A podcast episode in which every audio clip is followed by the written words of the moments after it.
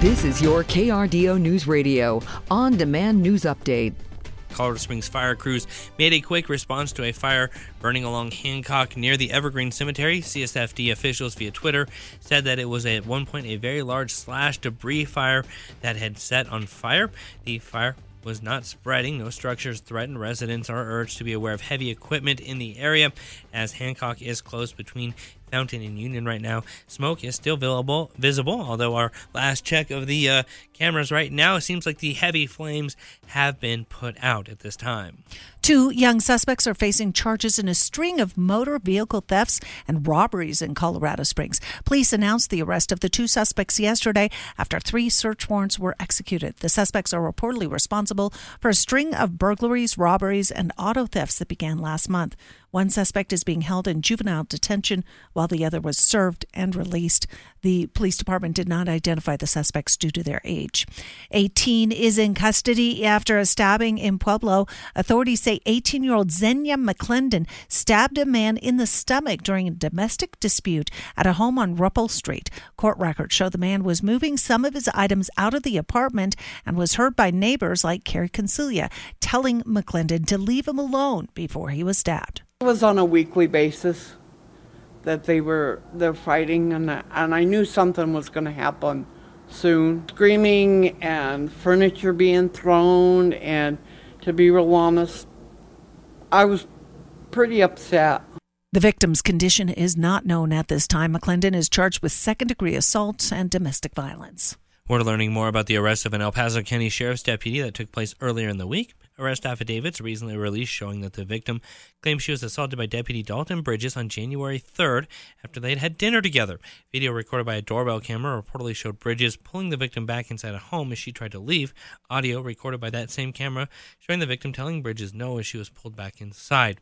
Bridges is facing charges of sexual assault and kidnapping, currently being held without bond in the Teller County Jail due to his work as a detention division officer within El Paso County. KRDO News Time is 702. Colorado Springs is preparing to spend millions on the problem of homelessness and affordable housing. The city is also getting millions from the federal government to help fund several construction projects. The money comes from the U.S. Department of Housing and Urban Development via Community Development Block Grants. The funding also includes continued resources to the city's three main homeless shelters designed to address or prevent homelessness. Steve Posey, who's community development manager, says that those priorities were largely determined by neighborhood residents who say that both issues are what they're most concerned about. For a lot of people, that's their first point of contact uh, with somebody who is ready to help them make that transition from the street into a more stable living environment.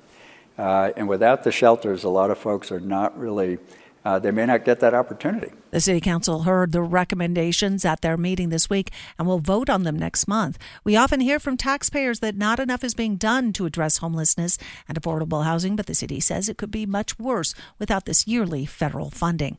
And a state lawmaker is proposing a bill to allow cities and counties to enact rent control. It's the latest effort in the State House to address the ongoing housing crisis in our state. If passed, Colorado would join eight other states that have rent control laws. The idea has been proposed by lawmakers over the years, but has always failed. If the legislation passes this year, the decision to control rent would fall on local governments. But not everyone believes this type of law saves renters money, including El Paso County Commission Chair Carrie Geitner. Whenever we uh, create situations where it's just not economically viable for folks to provide housing, uh, then they stop creating housing. And when we have fewer and fewer units on the market, that leads to increased prices.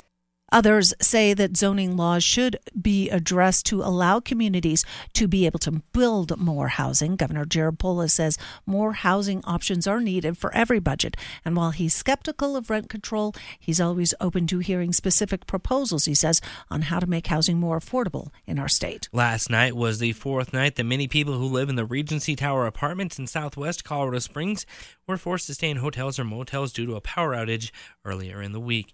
Many say they can't get straight answers on when they'll be able to get back home. Officials with the complex say that there is still no clear time frame on when the building will be back open. More than 100 seniors like Peggy Thompson, who live at the Regency, are now waiting for power to be restored. She said she thought we could be back in by Sunday, but she's not sure. You know, it depends on how things play out between now and then.